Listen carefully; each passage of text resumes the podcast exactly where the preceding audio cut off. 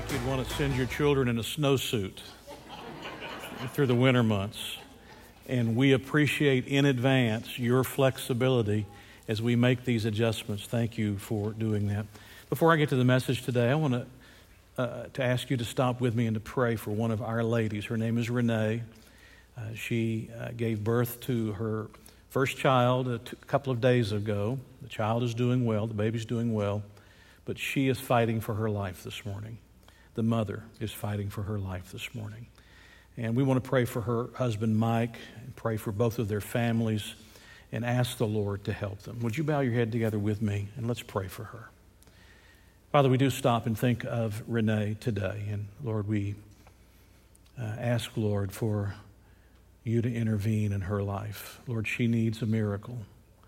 And Lord, we know that miracles are what you do. And we would ask you for that. We pray for her husband, Mike. Lord, we love it when they're here in the services and so thankful when they are a part of church.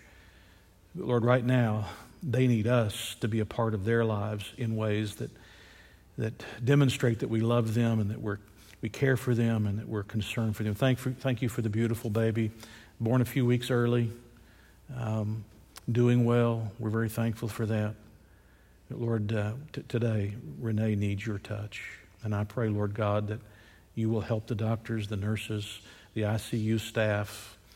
Lord, I know Mike's heart, his family, her family's hearts are, are, are heavy today. They can't be with her, they can't be at the hospital with her. And I pray, Lord, that you will help them. Please, oh God, help Renee this day.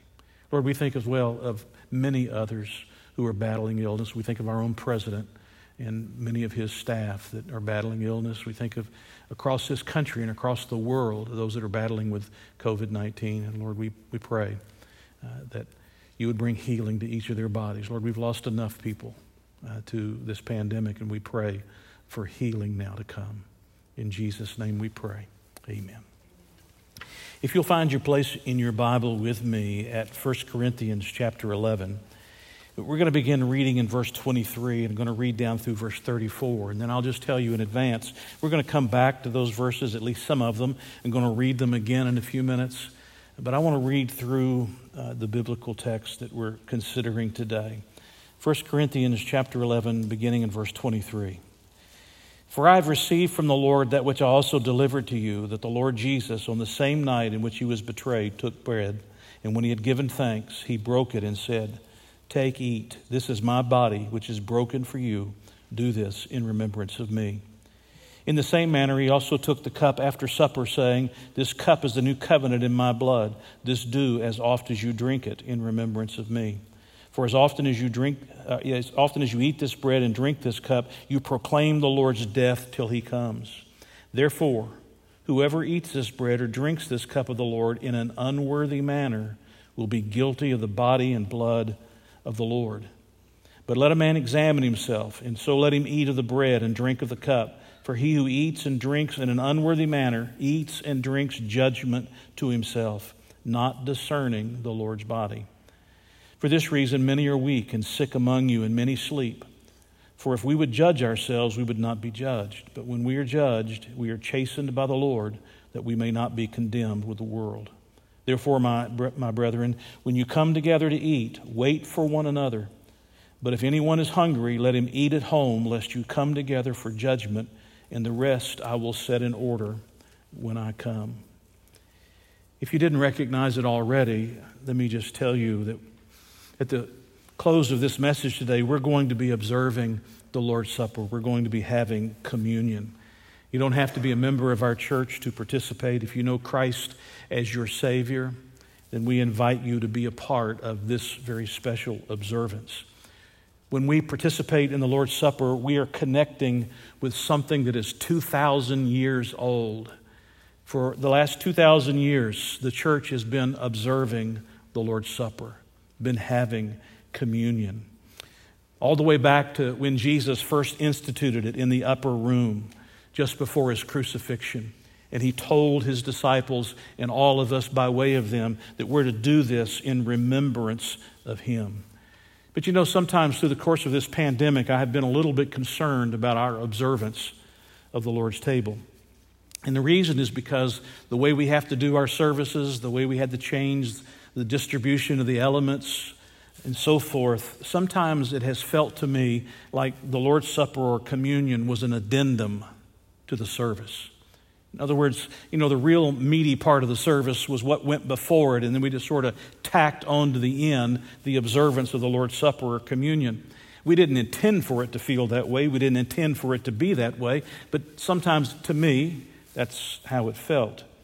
And I thought it would be necessary today for us to stop for a few minutes before we participate and for me to bring a message to you about the significance of the Lord's Supper and to make sure that we understand that we are not to come to this observance at any time.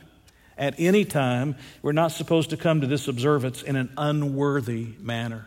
As a matter of fact, he says that twice once in verse 27 and again in verse 29 in an unworthy manner.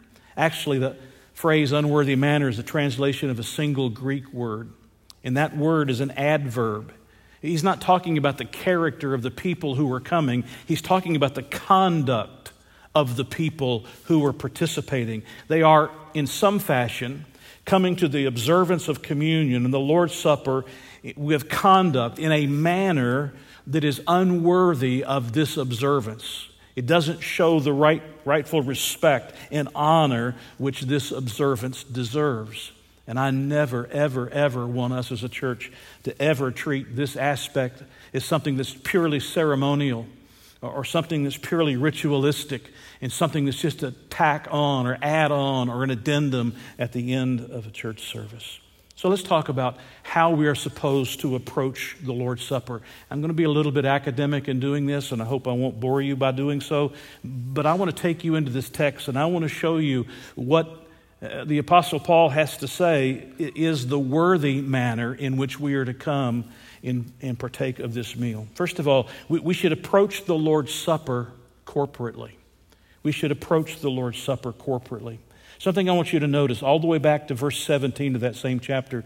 We didn't read verse 17, but I want you to go back there for just a moment. And I want you to notice two words that are repeated five times through this text. In verse 17, he says, Now in giving these instructions, I do not praise you, since you, and hear the words, come together. He says it again in verse 18. For first of all, when you come together as the church. He says it again in verse 20. Therefore, when you come together in one place. He says it in verse 33 Therefore, my brethren, when you come together to eat. He says it in verse 34 If anyone is hungry, let him eat at home, lest you come together.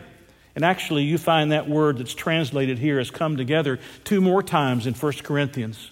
You find them in 1 Corinthians chapter 14, where he's talking about the use of spiritual gifts. Now, what is the significance of saying five times when you come together? He is reminding us that the Lord's Supper is not supposed to be a private observance shared in the quietness of obscurity.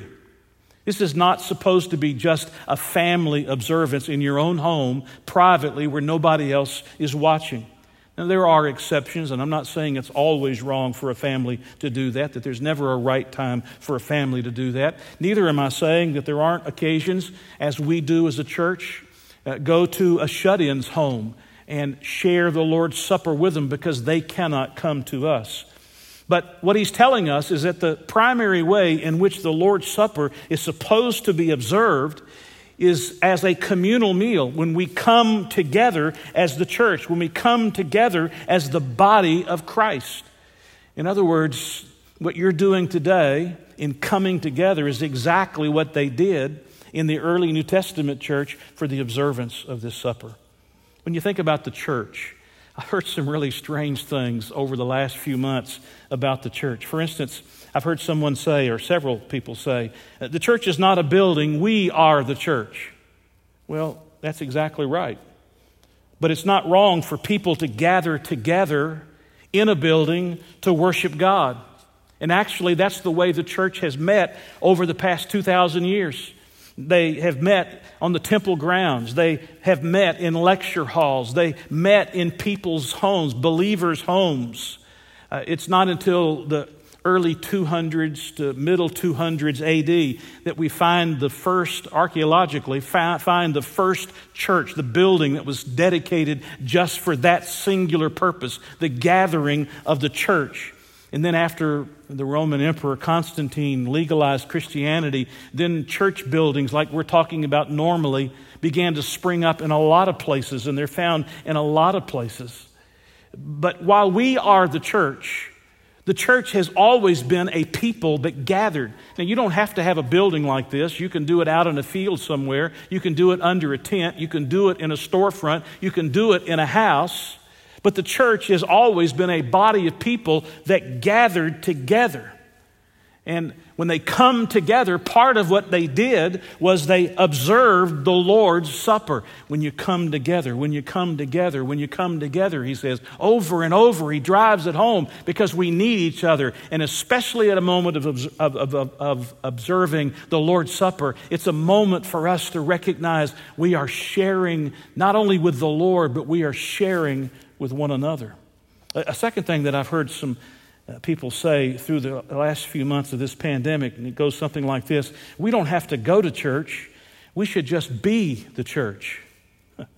Well, if you mean by that, I'm always baffled by what you mean by be the church. But if you mean by that, that the church should be on mission with Christ, evangelizing the lost everywhere they go, I'm 100% in agreement with you. But if you mean that it isn't necessary for the church to have regular meetings where Christians, and hear the words, are expected to attend, then I strongly disagree. As a matter of fact, Hebrews chapter 10, verses 24 and 25, he says, Don't forsake the assembling of yourselves together.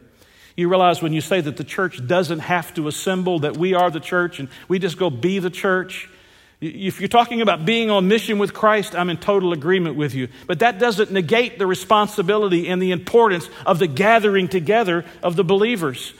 Just think about the word church itself. The, the Greek word for church is ekklesia. Ekklesia. It means a called out body, a called out, hear the word, a called out assembly. People that are called out from where they are for the purpose of assembling themselves together. Even when you say the word church, you're indicating that they ought to come together. They ought to come together. They ought to come together. They ought to come together. Over and over, Paul says it. They ought to come together. The New Testament knows nothing. It knows nothing, nil, nada, of individual Christians isolated from other Christians trying to be the church. When we leave here, we want to be the church on mission with God, reaching those who desperately need to hear the gospel message. But that doesn't negate the responsibility of us coming together. As a matter of fact, we expect those who are believers in Jesus to gather together consistently and regularly, to come together at weekly times for worship. In the first century, it was a house many times. But that didn't mean it was something that uh, they, people didn't know. They didn't just show up and start having church. It would have been sort of like saying, you know, we're going to meet at Mary's house next week. She's got a big house. We're going to meet at Mary's house next week. And the following week, we're going to meet at Philip's house, and that's where the church is going to gather. And the week after that, we're meeting at Timothy's house, and that's where we're going to gather. Not till the middle 200s did they have their own separate places because the numbers were growing, but they nevertheless met together. We should sacrifice whatever it takes to consistently participate in a local church and in the observance of the Lord's Supper with other believers. Secondly, we should approach the Lord's Supper lovingly. We should approach the Lord's Supper lovingly. The church in Corinth preceded the observance of the Lord's Supper with a communal meal. Now, that wasn't too uncommon. Even in the pagan temples, they would often have these communal meals before they would have their services, before they would have their meetings. So that's not all that unusual. Uh, maybe uh, we could just say that the Corinthian church would have been a good Baptist church. They, they were the originals having potluck dinners.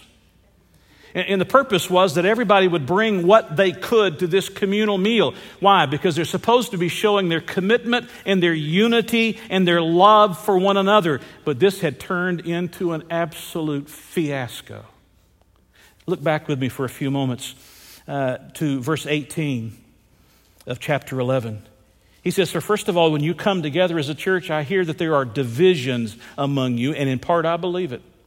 For there must also be factions among you, that those who are approved may be recognized among you. Therefore, when you come together in one place, it is not to eat the Lord's Supper. In other words, what you're doing doesn't re- represent the Lord's Supper at all. For in eating, each one takes his own supper ahead of others, and one is hungry and another is drunk. What? Do you not have houses to eat and drink in? Or do you despise the church of God and shame those who have nothing? What shall I say to you? Shall I praise you in this? I do not praise you. In other words, when we come together for the Lord's Supper, if there was ever a moment for us to put aside our differences and to reconcile ourselves with one another, this is the moment for us to do it. This is the moment for us to demonstrate that we are one in Jesus Christ. And at the foot of the cross, all of us are equal, and that God is not a respecter of persons. And you didn't come to Jesus because you were more special than somebody else that came to Jesus. In the observance of the Lord's Supper, we are being reminded that we are all a part of the family of God, those who have believed in Jesus are all a part of the family of God because of the sacrifice of Jesus Christ Himself, not because of anything we did or anything we have. In the Lord's Supper, the time of communion, is the time for us to come lovingly to connect with our brothers and sisters in Christ. I would even say that not only does this text teach us that we offend the Lord when we come in an unworthy manner, but he says here that we offend one another when we come in this divisive way. Look back again to verse 27. At the end of verse 27, he says, If you come in an unworthy manner, you'll be guilty. Now, notice the phrase, of the body and blood of the Lord. Now, some of your translations may not have the word blood there because the Greek text it's based on doesn't have it. But in the majority of the Greek manuscripts, it uses the body and blood. That's important. At the end of verse 29, he says, Not discerning the Lord's body, he leaves out the blood. Some scholars suggest that anytime Paul uses the phrase body and blood together, he's referring to the first century historical Jesus. If you do it in an unworthy manner, you're offending Jesus himself. But anytime he uses the phrase the Lord's body, without the phrase, these scholars say. He is talking about the body of Christ, the church. In other words, the Corinthians were partaking unworthily because they weren't showing respect to Christ's sacrifice or his church. And they weren't showing respect to each other because they were treating each other preferentially. Some were going away full. You've been to those potluck dinners. You know, you watch the people at the front of the line sometimes, not all the time, but sometimes, and their plate comes away and they can hardly keep the plate from folding. They have so much food on it. And Mary and I have always made it our tradition at any of these kind of dinners at our church gatherings that we always go the very last to make sure everybody ahead of us gets as much as they would like to be able to have, and we'll take the leftovers because we know that some people are going to gouge themselves and gorge themselves, and others are going to go without. That's the opposite of what ought to be taking place within the body of Christ. And that's certainly the opposite of what ought to be taking place at the observance of the Lord's Supper. Communion is a time to resolve our differences and humble ourselves so we come together in unity and peace. You can't come to this meal in a fashion that shows respect to the Lord if you're holding on to something, some ill will toward another brother or sister in Christ. Number three, we should approach the Lord's Supper thoughtfully. We should approach the Lord's Supper thoughtfully. You notice twice, verses 24 and, and 25, he says, Do this in remembrance of me. Do this in remembrance of me. Twice he says it. The memorial meal, this Lord's Supper, takes us back to the sacrifice of Jesus at Calvary that makes our salvation possible. Think about this. All around our nation, there are monuments and memorials where we go to remember, right? Here in just a month or so, Uh, we will be uh, thinking about those who were killed in 1970 on that plane flying into the Tri State Airport. And there's a memorial fountain on the college campus, and there's a memorial out at the cemetery.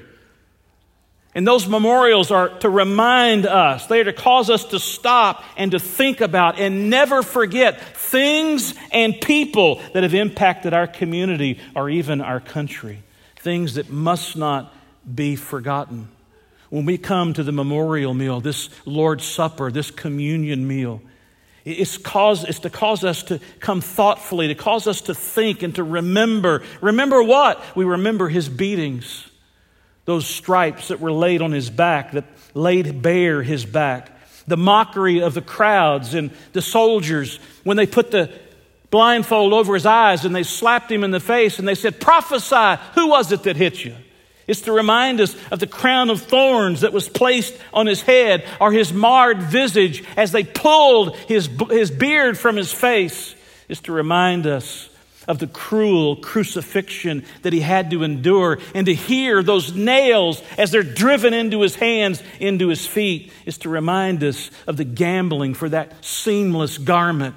Is to remind us of that one centurion who said, Truly, this was the Son of God. It's to remind us that the one who died on that cross rose again. And because he's alive today, he saves any and all who come to him.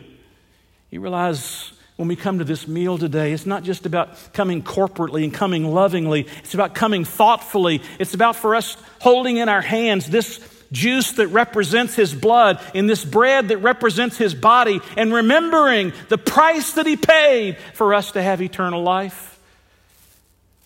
You know, one of our great faults in life is our failure to remember.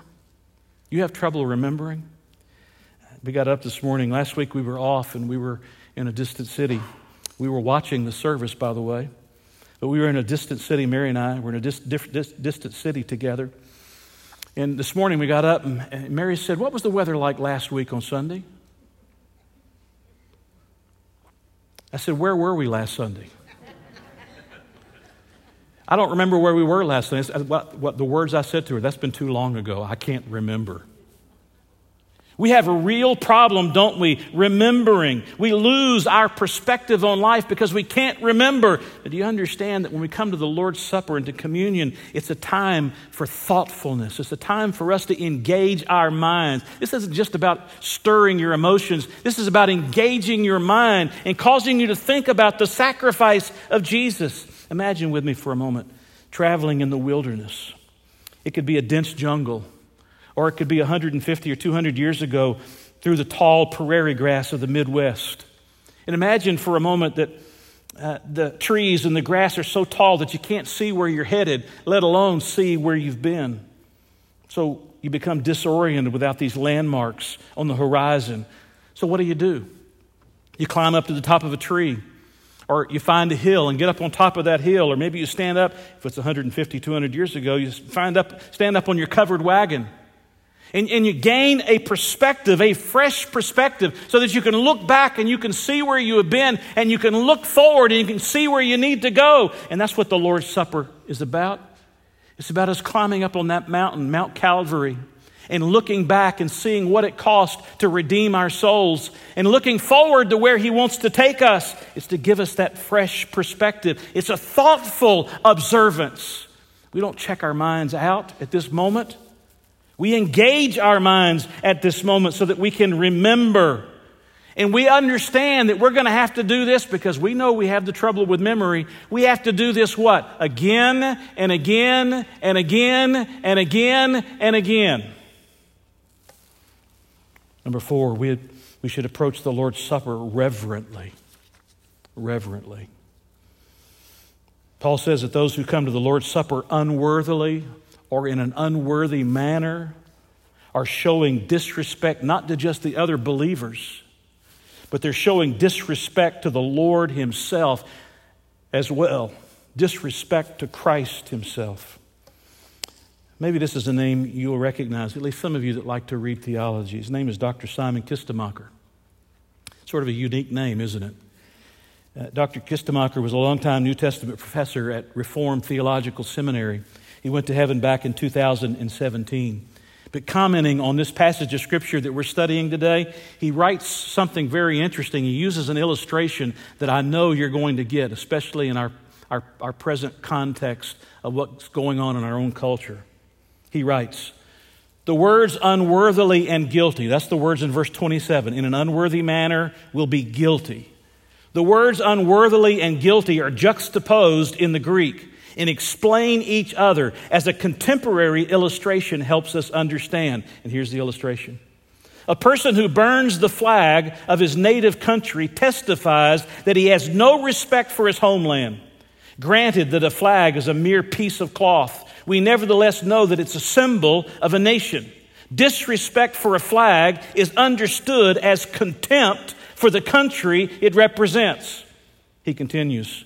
Likewise, partaking unworthily of the communion elements signifies sacrilege. Persons who profane the bread and the cup of the Lord offend the Lord Himself. In other words, when we come to the observance of the Lord's table, it's not that there shouldn't be joy. It's not that there shouldn't be celebration. It's not that there shouldn't be rejoicing. But it is that our attitudes and our actions should reflect the fact that we are coming into the very presence of the Almighty God Himself. I wish I had time to take you back to chapter 10, but just turn back there for a moment. I'm not going to read all of it to you. Paul is answering a question in chapter 10 about whether it is acceptable to go to pagan temples and eat the meals because you know that the pagan gods are false gods and not true gods? Paul says something in the midst of answering that question, which, by the way, his answer is no, it is not appropriate to do that. But in the midst of answering that question, listen to what he says, verse 16. The cup of blessing, that's, that's communion, which we bless. Is it not the, here it is, koinonia, sharing in, partnering in, communion of the blood of Christ? The bread which we break, is it not the koinonia, the communion, the partnering in, the sharing of the body of Christ? In other words, do you hear what he says? He's going to go on and make this point. When you go to that temple, though those gods, those temple gods are false, they're not true gods, nevertheless, you are coming into participation with, you are coming into a sharing with the demons that are behind those false idols. And so he says, Look, you shouldn't be going to those temples and eating those meals. Because when you come to the Lord's table, something very similar happens. You come into communion, not just with the rest of the body of Christ, you come into communion with the Lord Himself. With the Lord Himself. I'm told that there's a painting of the Vietnam Wall that's in Washington, D.C., that, that depicts a young widow and her daughter standing at the wall. And they're reaching up and they're touching the name of their, her husband, that little girl's father who died. What's interesting is that the reflection in the polished granite is not of the mother and daughter, but of the husband and father who was reaching out his hand to touch theirs. May I just say that's a good illustration of what's happening today? As we reach out to touch the Lord through this observance of communion, the Lord is reaching out to touch us in return. That's why we call it communion. We're communing with each other and we're communing with the God of heaven. There's a special sense, a unique sense in which we are connecting with God and God is connecting with us, and therefore we come reverently into His presence. We should approach corporately and lovingly and thoughtfully and reverently. We should approach the Lord's Supper humbly. You notice what he says? Verse 28 But let a man examine himself, and so let him eat of the bread and drink of the cup. He means a man should look at his own life and see where there's things that need to be made right before he comes to the supper and he participates. Now, that's a humbling experience, isn't it? It's humbling to acknowledge that I have broken relationships with other believers in Christ that needs to be repaired. That's a humbling matter because it's going to require you humbling yourself before those believers and saying, I am sorry that I have been at odds with you or the things I have said about you. It's a humbling matter to look within or to allow Christ to examine you within and find the unconfessed sin that is there And to have to bow your head before the Lord and say, Oh God, I have broken fellowship with you, not relationship. I have broken fellowship with you over these sins that I have so grievously committed. I excused them and I made ex- excuses for them and passed them by and made light of them. But Lord, I know they offend you. And Lord, I come before you and I humble myself in your presence. I humble myself in your presence. And you understand, if you don't come humbly acknowledging that there are relationships that have got to be corrected and fellowship with God that has to be renewed. If you don't come in that fashion, do you realize that you're eating something in this, in this participation that is detrimental to yourself? Look at it, verse 30. We read it a few minutes ago, 1 Corinthians 11, verse 30. For this reason, many are weak. Why? Because they came unworthily. They didn't show respect and reverence coming humbly, examining themselves when it came to observing the Lord, the Lord's Supper. For this reason, many are weak and sick among you, and many sleep. For if we would judge ourselves, we would not be judged.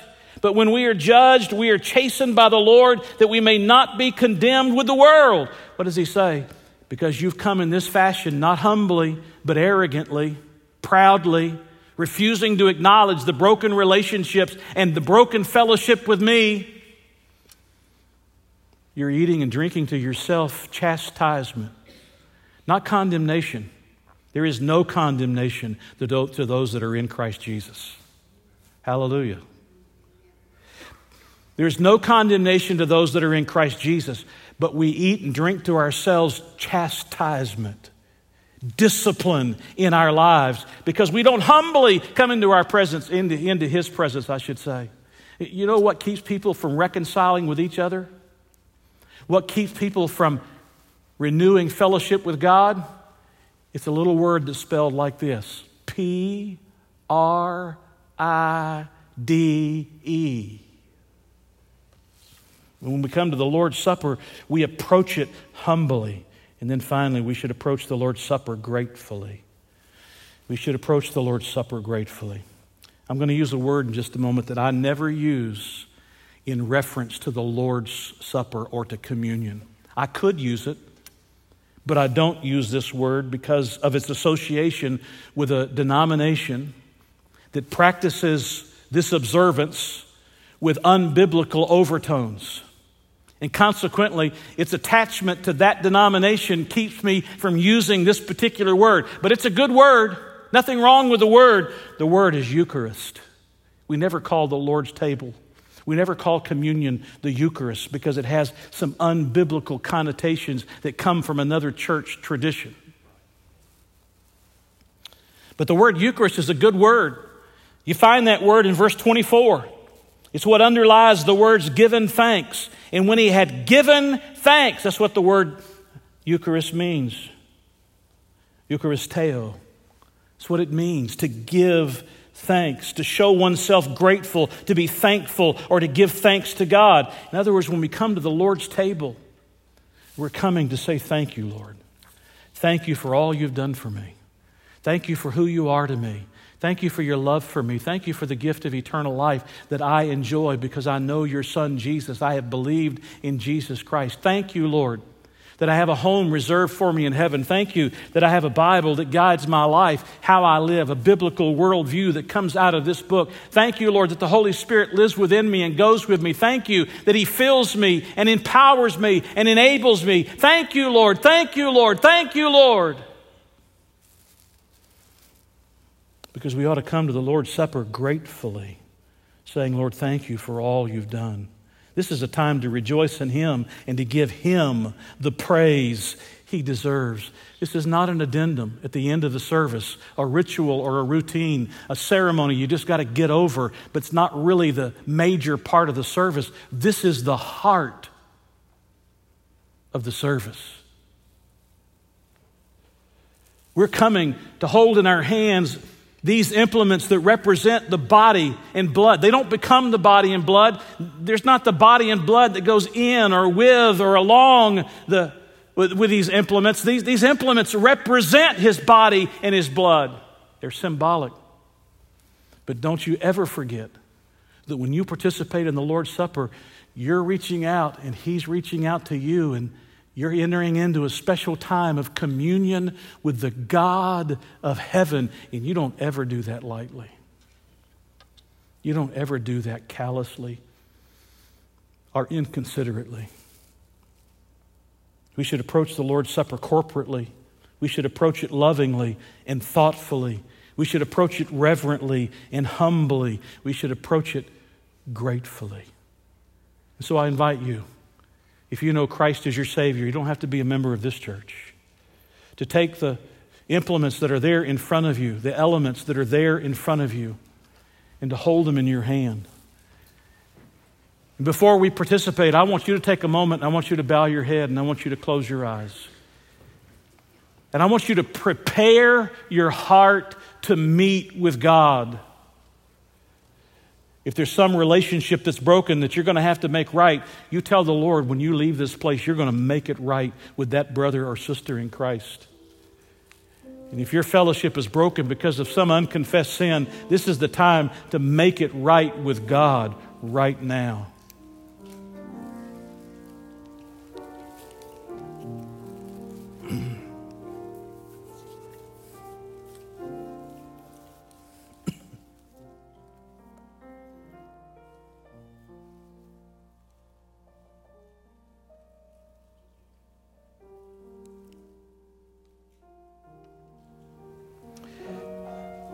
Heavenly Father, we still our minds and our hearts. We stop worrying about whatever else has to go on the rest of this day. And we focus our attention on your sacrifice on Calvary. Lord, there may be somebody who's watching this service, somebody who's sitting in this service that doesn't know Christ as Savior. I pray, Lord, today that they will understand that by believing in Jesus, believing that Jesus paid the penalty for their sin, was buried, and rose again, and gives eternal life, that by believing in Jesus, they could become a part of the family of God today, this moment. There's no tr- church tradition to go through, there's no ritual that has to be performed. They simply have to believe on Jesus Christ. Lord, I pray that if there's somebody listening to my voice today who has not yet believed on Jesus Christ, I pray that now is the moment when they will believe. Maybe they'll express it to you through a simple prayer.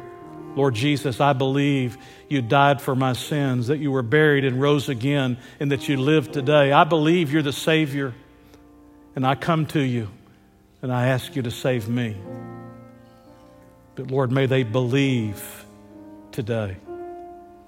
And now, Lord, for all of us who are believers, we come to hold in our hand, our hands, the elements of the Lord's Supper. Lord, we, rep- we recognize that they represent your body and your blood that was shed for us. And Lord, we come corporately and lovingly and thoughtfully and reverently and humbly and gratefully to participate together in this holy observance today. For it's in your name that we pray. Amen. If you'll peel back the clear plastic and take out the bread, just hold it for a moment, if you will. And when he had given thanks, he broke it and said, Take, eat. This is my body, which is broken for you. Do this in remembrance of me. You'll pull back that next tab to get to the juice. In the same manner, he also took the cup after supper, saying, This cup is the new covenant in my blood. This do as oft as you drink it in remembrance of me. If you'll hold on to that cup until you leave and put it in the trash can, please don't put it back in the pew rack in front of you. Let's stand together. We're going to sing a song. On a hill far away stood an old rugged cross. And then we're going to go out.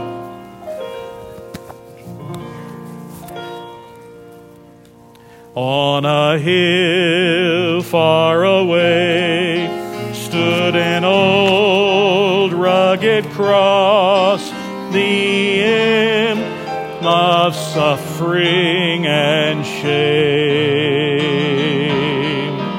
And I love old cross where the dearest and best for a world of lost sinners was slain.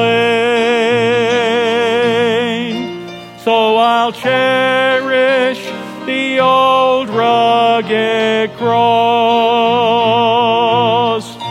till my trophies at last I lay down. And I'll cling to the old rugged cross and exchange it someday for a crown.